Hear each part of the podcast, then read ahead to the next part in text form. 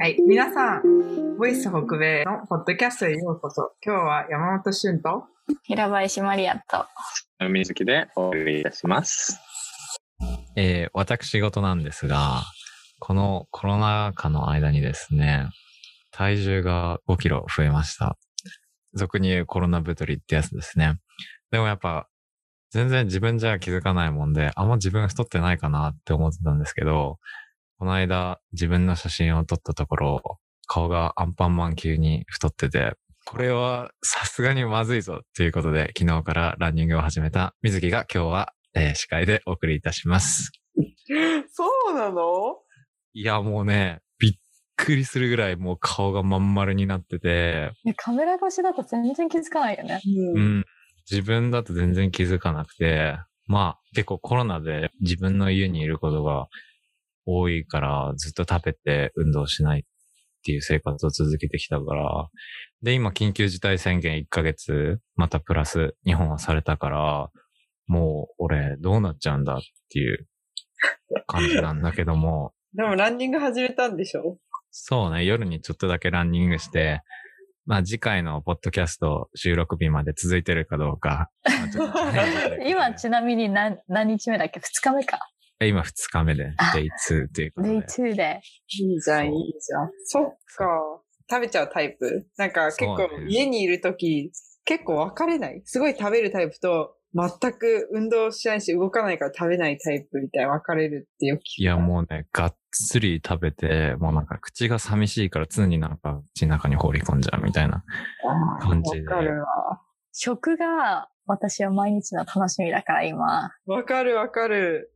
なんか毎日何作ろうかなって考えるのが私の今の一番の楽しみだから、それ取られたら悲しくなっちゃう。そうだね。そう、だからコロナでなんか結構、すごいそういう生活が変わってきて、まあ、結構日本とかも、あの、ずっと家にいよう、まあ、世界どこでもだと思うんだけど、今日はなんかあの、二人、僕は今日本にいるんだけども、二人はアメリカに戻って普通に学校に通ってるということで、実際アメリカのコロナの状況はどうなんだろうっていうのは今日ちょっと話してみたいと思うんですけど、二人は、えっ、ー、と、今ボストンに住んでるということで、最初はなんかボストンのコロナの状況っていうか街全体的にどういう感じなのみんな。もう日本はすごい、千人行ったとか言っても、キャーみたいな感じだけどさ、アメリカとかはもう何十万人とかそのレベルでしょその街全体的に雰囲気はどういう感じなの？そうだね。なんかアメリカ毎日数すごい多いし、なんかこんなこと言ったら本当悪いんだけど、麻痺しちゃってるから、その番号っていう数字に。でも街的にはね、なんか普通に暮らしてる って言い方したらあれなんだけど、まあ、できるだけその外食は控えてとか、あの、遊ぶ、遊べる場とか居酒屋とかは基本閉まってるんだけど、25%のお客さんの数だったら中で食べていいとかってなってるから、何もできないわけではないし、普通に天気がいい日はみんな外歩いてるけど、そうだね。日本よりは制限されてるけど、緊急事態前の日本ね、その秋ぐらいの時期。でも、どうだろう？慣れたのかな？どう思う？マリア。なんか私はずっとこのロックダウン、本当に一番悪い時もボストンにいて、それを見てると、もちろんね、今の方が絶対活気はあるよね。みんな、もっと人が帰ってきたし、ボストンには。特にボストンって結構学生の街だから、本当に3月4月にロックダウンになって、みんながさ、寮から追い出されちゃったから、結構それでみんなお家帰らなきゃいけなくなった。っていうのが大きかったから、そうだね。それに比べたら人もいるし、ビジネスもオープンしてるから、絶対的に活気はあるかなとは思うけど、もうみんな100%ね、動けるわけではないよね。特に学生とかだったら、私たちの学校だったら、キャンパス内に住んでる子は3日に1回はコロナのテスト受けなきゃいけないし、でそれで私たちのキャンパス内でだいたいどれぐらいだろうね。10人から20人ぐらいだよね。毎日出てるっていうのが現状かな。割合的には、その出てる、あの、陽性率っていうのが0.0 0.01とかで、0.15とかかな、今。パーセントとかだから、うんまあ10人、20人っていうのはその1万5千人の中での10人、20人だから結構抑えられてるのかなっていうのはか思うかな。その大学内では。そうだ。でもなんかキャンパスがあまりに近すぎて、この中で10人、15人毎日出てるんだと思うと、時々ちょっと怖いなって思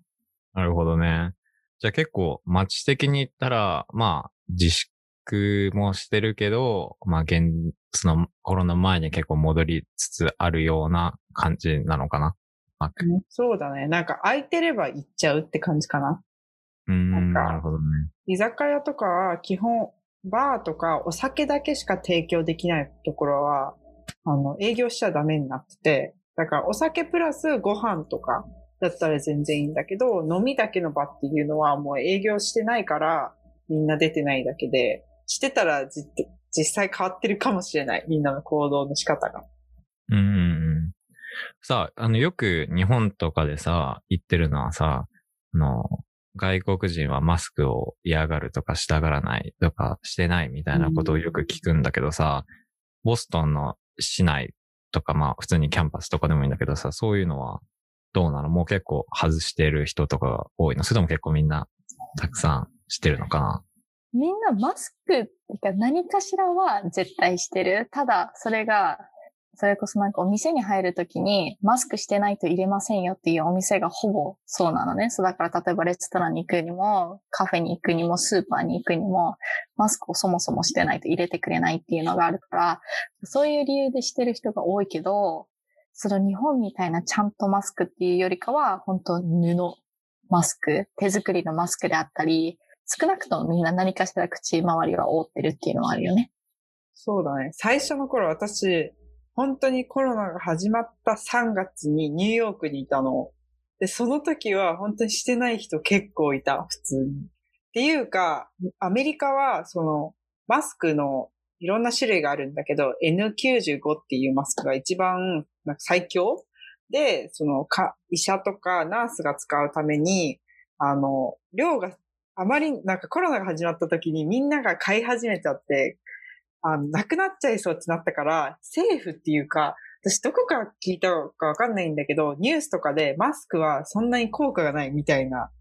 時期が一回あったのね。そのマスクは自分を守ってくれない周りを守るけど、自分がもしコロナ持ってたら周りを守れるけど、自分が持ってなくて相手が持ってても全然守られないみたいな、電話みたいな話が回ってたから、結構みんなしてなくて最初の方は。で、まあ何ヶ月か経って、そのマスクがまた買えるようになった時にはまた政府からしてくださいみたいになったんだけど、やっぱりアメリカってマスクする文化が全くないから、全然州によってとか街によって全然してない人もいるし、だかボストとかシティっていうか都会は基本してるかな。結構他の人の目っていうのもあるし、言う人が多いかな。今はね、でも最初の方は本当に半々ぐらいだった。なるほどね。なんか、本当かどうかわかんないけど、なんかアメリカってさ、マスクしてるともう本当に重症者みたいな風に見られるみたいな、そのコロナ前とかの話だけどさ、そうだね。その話一つしたいんだけど、大学2年生ぐらいの時に、私が本当もう40度ぐらい熱があった時があったのね。でもその日にたまたま中間テストがあって、どうしても行かなきゃいけなくって、私がちゃんと教授に言ったんだけど、あの熱があって日にち変更したいんですけどって言ったら、いや、インフルエンザじゃないと無理とか言われて、あ、しょうがないから行くかと思って、その時マスクして行ったのね。そ、そしたらみんなにすごく見られて、まず、どうしてマスクしてるのっていうか、何のためにマスクしてるのって言われて、いや、実は熱があるけど、ちょっとこう、こういう事情で今来てるんだよねって言ったら、すっごく教授とその生徒に感謝されて、私は。みんなのこと考えてくれて、そんなことやってくれてるんだね、みたいな。私たちからしてみればさ、ほんと咳とかするだけでも、すごくマスクしなきゃっていう意識があるのね。私とか特に日本で育ってるから、ちょっとでも自分が風邪の症状あるのかなって思ったら、絶対しなきゃって思うんだけど、でも私が本当にしなきゃいけないからね。ウイルス持ってたから、あの時は。しただけですごく感謝されたっていうのはあったから、本当にそういう意味では文化的には慣れてはないんだと思う。そうだよね。なんかあの、結構、アメリカの人ってさ、なんか、そういう今マリアちゃん言ってたけどさ、40度とかさ、もう結構がっつり風邪ひいててもさ、マスクするとかいうあんまり文化がないから、だから多分今回結構みんな抵抗があったんじゃないかなって思うんだけど、まあ、あの、今二人はそのボストンの大学には通ってるっていうことで、大学はどういう雰囲気なの？なんかこう、例えばさ、僕今一応オンラインで授業を受けてるんだけど、教授からのメッセージで建物に入るときは、なんかテストを受けてそれをクリアした人じゃなきゃ入れないとか、そういうなんかお知らせメールとかが来るんだけど、あったりする？そうだね。基本、うちの学校はハイブリッドでやってるから、インク、あの、直接行けるし、まあオンラインでもいいしってなって、リモートでもいいしってなってて、基本、半々ぐらいで、教授自体がリモートで教えることがあるから、全然授業っていうか、直接行っても意味ないっていうことが多いし、まあその反面、もし、本当に直接教室で教えてくれる教授がいるんだったら、その PCR 検査を3日に一度とか受けてクリアにならないとキャンパスに行けないっていうルールがあるかな。そのさ、3日に一度 PCR 受けるっていうのはさ、どこで受けるの？あの、うちの学校はキャンパス内の、なんか前陸上部の室内陸上室みたいなところを、その testing 場に変えてるの。検査場に変えて、並んで自分で検査する。なんていう、綿棒を鼻に突っ込んで自分でやって、検査を結果を待つみたいな。でも結構24時間以内とか48時間以内で検査をしてくれるんだけど、本当にどこにも行かなくてもキャンパス内だからすごい楽。そうだよね。それも無料でやってくれるから、すごくありがたい話ではあるよね。そうで、一般の人いないから、待たなくてもいいよね。普通に時間内にここ行きたいですって言ったら、ほぼ、ほとんどもう5分、10分ぐらいで終わるから、超ありがたい。すごいね。なんか日本は PCR 受けんのに、なんか何週間も待ったりするとか聞いたことあるから、そん、それがパッて受けられて、しかも学生しかいないから、まあ、ある意味、なんていうの？不特定多数の人じゃないって言い方もなんか変だけどさ、学生しかいないから、まあ、安心っちゃ安心で、いいね、それは。二人はさ、あの、まあ、さっき、ハイブリッドで授業してるって言ってたけどさ、普通にあの、ちゃんとじ、教室に行くような授業は取ってたりするの？私、ここだけね、今4つ授業取ってるんだけど、3つは全部先生がリモートで教えてるから全然行けないんだけど、1つだけ先生が教室来てるんだけど、私はそれに行ってるね。もう今学期で卒業だから、まあ、普通だったら行かないかもしれないけど、最後だからちゃんと授業を受けたいなって思って、私は行ってます。マリアは？そうだね。私は今、インターンしてるからクラスは取ってないんだけど、去年、あの、一個前の楽器は私もオンライン取ってたな。私はボストンにいたけど、オンライン取ってて、特に私の専攻がアート系だから、正直言って結構大変だった。その授業が講義を聞くとかっていうよりかも、自分の作品を見せて、それをプレゼンテーションとか発表するっていうのがメインだから、で、私たちのクラスって、だいたい3時間半、一クラスが。だから結構 Zoom の前に3時間半座ってるのもお尻が痛くなるし、ちょっと大変だなって思ったことはあったけど、まあなんだかんだ頑張りましたね。さあ、あの、しゅんちゃんはさ、その、 in-person のさ、授業を受けてるって言ってたけどさ、コロナ前とかと結構違いするの？まあ、ま、みんなマスクして、で、なんか、半分、いつものキャパより半分の人しか行けないってなってるから、結構交互で行ったり。まあ、基本、あんまり授業来る子いないから、4人とかなんだよね。生徒4人対先生、プラス Zoom の画面みたいになってるから、ちょっとよくわかんなかったり、マイクが壊れたりとか、カメラが全然動かなかったりっていうのはあるんだけど、教える感じでは全然違和感感じないかな。そう言われると。だからマスクしてる以外は本当に変わらない。そうなんだ。そうだよね。なんか僕も、その、前のセメスターもまあ日本で受けたんだけど、その、何人以上は教室に入っちゃいけないっていうのが決まってたから、結構グループ分けされて、例えば A グループは今週教室に来てくださいね。B グループは来週来てくださいね。みたいな。そういうのがなってたから、あの、マリアちゃんはなんか、今インターン受けてるっていうことで、そのインターン先とかはどういう感じなの？そうだね。えっと、インターン先は完全にリモート。もともとインタビューしてるときは、多分まあ一週間に一回ぐらいはオフィス来てもいいよみたいな話だったんだけど、まあ思ったよりコロナが良くなるっていうことがなかったから、そのままもう今の時点で私のインターン最後までずっとリモートで頑張りましょうっていうのは言われたっていう感じかな。そうだから、そうだね、本当に全員が全員リモートで働いてて、それこそこの前、私たちのチームの人でアンケートしてたんだけど、そのコロナ後、コロナが落ち着いた後に、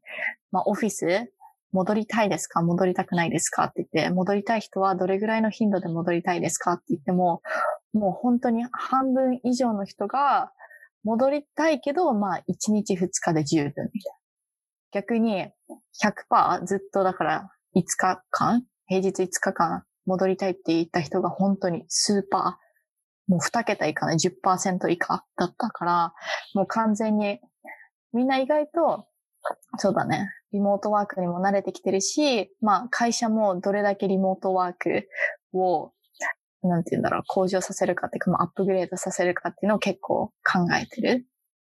まあでも、正直言って、マネージャーさんとかとは毎日話してるけど、実際にね、面と向かって会ってないっていうのはすっごく変な感じがするけどね。知ってるようで、でもなんか100%その人のこと知られないっていうのはちょっと悲しいっちゃ悲しいかな。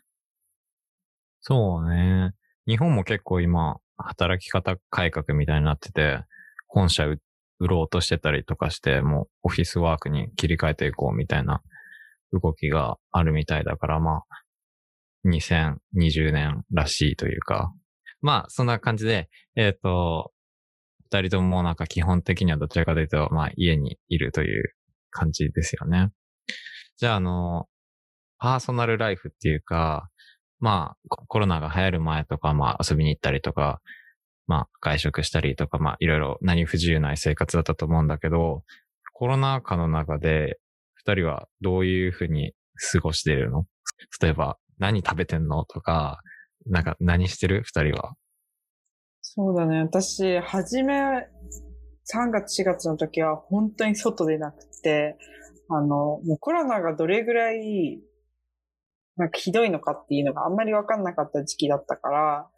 あの、外食も控えるっていうか、外食できなかったんだけど、テイクアウトとかデリバリーも基本しなくて、で、スーパーに行くのもすごく怖か、怖くて、なんか一、一日毎日4000人とかになっててたから、本当にニューヨーク行った時は、隔離っていうか本当に家出ないで、できるだけ一回のスーパーでなんか済ましてたんだけど、その時にやっぱり外食できなかったりすると自分で作らないといけないってなるから、私はすごい料理にハマった。そんなすごいものを作れるわけじゃないんだけど、一日の楽しみがさっき言ってたようにマリアみたいに食だったから、人にも会えなくて、私ずっと一人だったの、4ヶ月ぐらい。だから、他に何があるんだろうって思ってて、で、私もその時インターンしてる、 Zoom 疲れっていうか、 Zoom fatigue って言うんだけど、アメリカでは。それで結構友達と Zoom するのもちょっといいかなって 疲れてた時期は、すごい料理してたの。一人でなんかいろいろ作ってみたりとか。で、私もちょっとコロナ太りしちゃったから、あの、レシピを工夫してた。ヘルシーになるように。結構甘党なんだけど、あの、おからパウダー使ってみたりとか、砂糖を使わないで蜂蜜にしたりとか、そうやって自分で研究してたかな。そうだね。私も結構料理は極めた感じはあるかもしれない。特に今までは無駄にね、その友達と会うために外にご飯食べに行ったりしてたから、もう、お金もすごいかかってたっていうのも実際そうだし、でも今はどっちかっていうと、もし友達に会いたいって言っても、まあ、私の家に呼んだりとか、で、それでご飯作ったりとかもできるし、私も結構料理には時間をかけたかなと思う。あとは私は結構、ワークアウトしたかなとは思う。いいね。もともと陸上をずっとやってたから、もともと運動はすごく好きだったんだけど、まあ大学来てね、全然全然動かなくなってしまってね、筋肉もどこかなっていうところがあったから、今だとさ、それこそなんかアプリとかで、その30分メニューとか、YouTube とかでもね、そのワークアウト、筋トレ30分メニューとか、いろんな人たちが出したりするから、そういうので腹筋とかしたりとか、プランクとか、そういうのしてたりはしてたかなと。私ね、あと読書してた。時間が過ぎるのが本当にゆっくりで、で、結構ドラマとか YouTube がすごい好きなんだけど、もうずっと家にいると無限に見て、無限に見ると楽しみが楽しみじゃなくなるじゃん。いつでもできると選択肢ってすごい人間欲しいから、だからさっき言ってたように、リモートどっちもできる環境がいいっていうのが本当に多分人っていいわけで、だから、50-50でリモートと直接行ける仕事場がいいっていう答えが出るんだと思うんだけど、私本当に一時期 YouTube とか飽きて、なんか飽きる時ってあるんだって思って、じゃあ何しようって思ったら、本を読んでた。小説とか、ノンフィクション系も読んでた。結構ビジネス本だったりとか、あと就活してたから、就活本とかすごい読んでて、で、本読むと自分のペースで読めるし、時間が本当にとにかく過ぎるのがすぐで、なんかそれで一日埋まっちゃったりとか、小説とかだと一日二日ぐらいで読めちゃったりすると、本当に暇だったからね。本当にね、他にやることがない日のことね。仕事がない日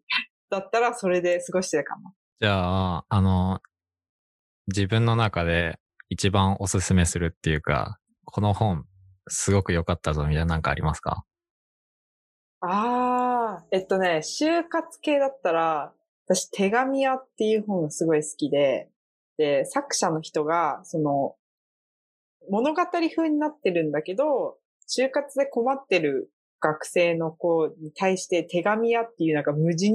の人って無人って言ったらあれなんだけど、その手紙屋さんが誰かわかんないまま、その人に手紙を出し続けて、で、10通の手紙が返ってきて、その10通の中で毎回何かのレッスンみたいな、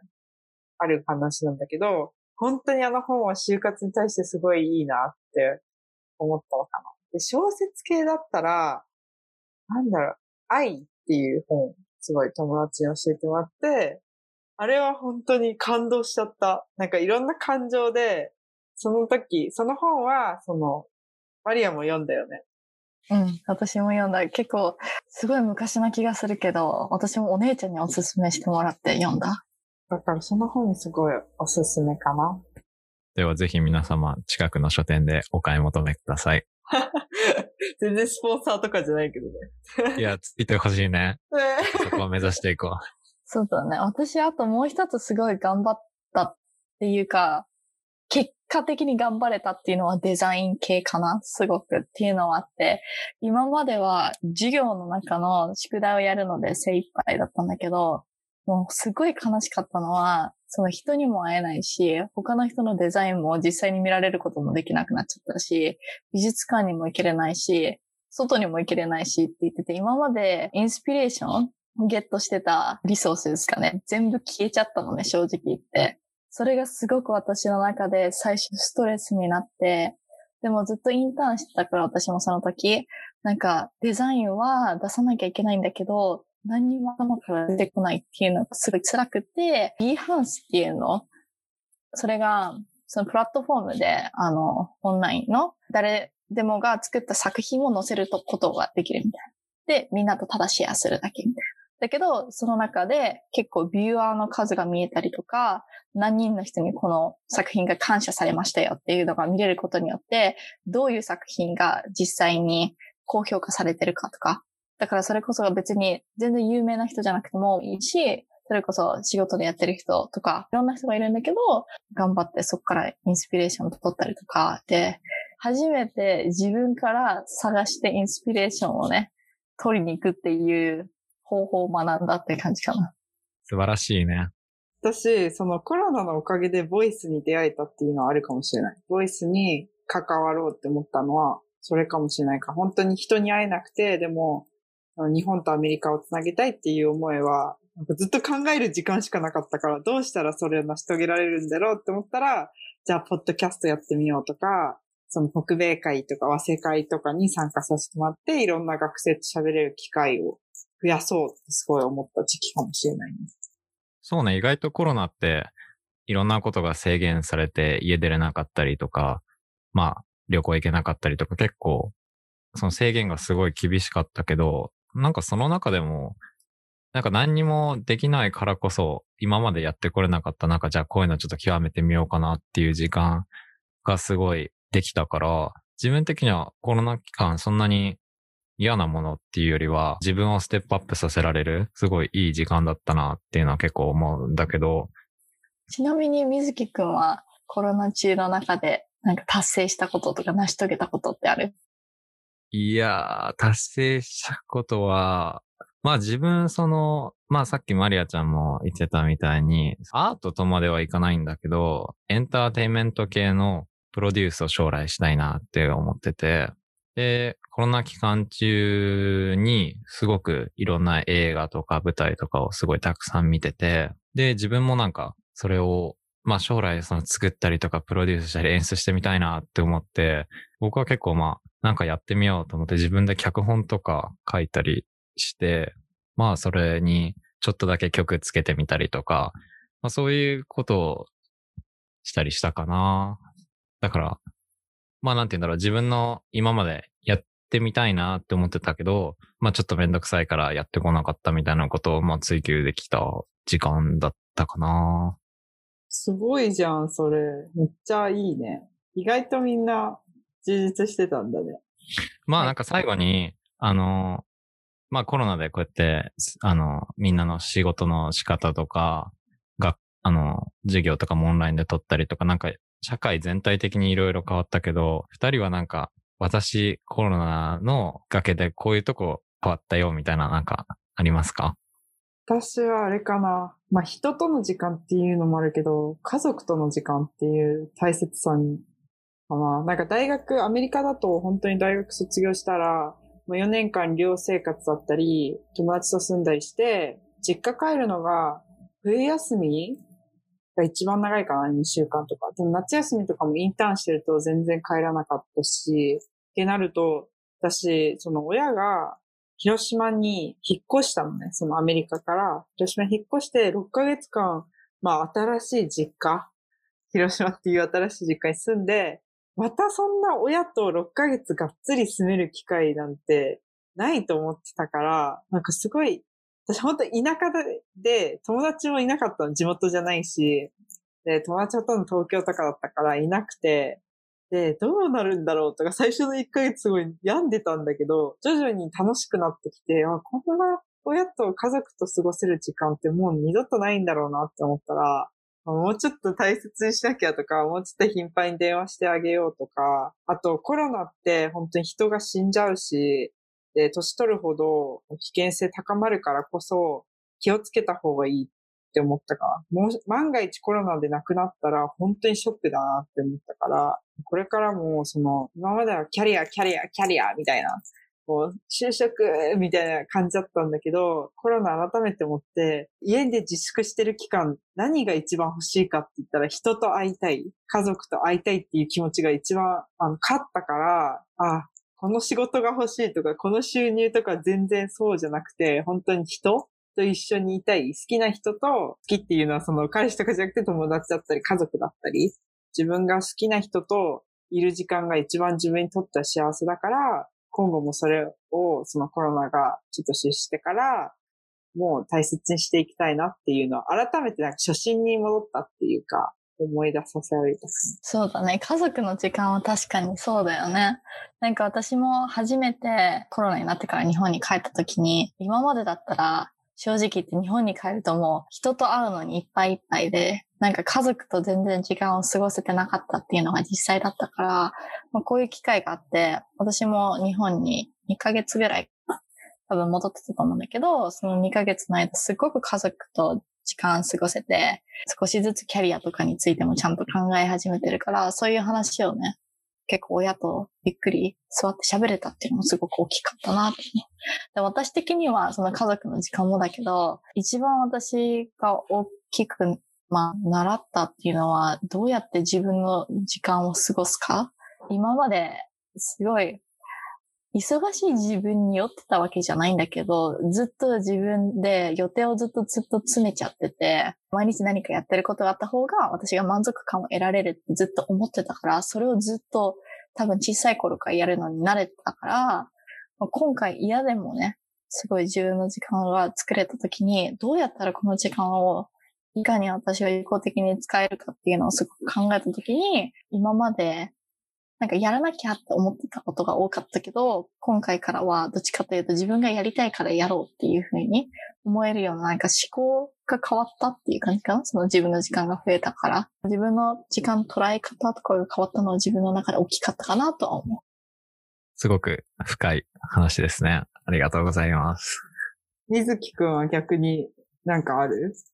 僕ですか？うん。まあ僕は、まあ二人が今言ってたみたいに、まあその自分の家族だったり友達とかだったり、まあ当たり前だったことが、まあ当たり前じゃないんだなっていうのにやっぱ感謝して、まあ気づいたりっていうのもあるんだけど、そのコロナで、じゃあいろんなものが制限されて何々ができないから、ああもうじゃあやめようじゃなくて、制限されてるからこそ、じゃあ新しい今までやってこなかった何かに挑戦してみようみたいな感じで、まあ物事に対して言い訳をするんじゃなくて、何々がじゃあできないからこそ、じゃあそれになんかた、それを達成するために、じゃあ他の道でこう攻めていこうみたいな、いろんななんかこう視野を広げられるようになったかなって思って、新しいことになんか言い訳せずに、それを達成するためにどうしたらいいんだろうっていうのを考えて行動していくっていうのを自分が今年、今年っていうかこのコロナで変わったことかなって思いますね。はい。ということで、えー今日は、えーアメリカに住んでいる二人に、えーアメリカでのコロナ禍の過ごし方を聞いていったんですけど、まだまだコロナは収束するっていう気配もなくて、まあ、ワクチンとかが出てきて、いい方向には進んではいるんですけど、今後もコロナへの感染対策十分に気をつけてください。また、えーコロナ太り。これすごく危険なことなので気をつけてください。えーそしてこれを聞いているリスナーの皆様、えー僕のダイエットが、えー何日続いてるか当ててみてください。僕は次回の収録日までに頑張って続けられるように、えしたいと思いますので、ぜひインスタかなんかで、あの、予想して、何日ぐらいでダイエット諦めるぞ、みたいな、そういうのあったら、ぜひ送ってみてください。それでは、今週は以上です。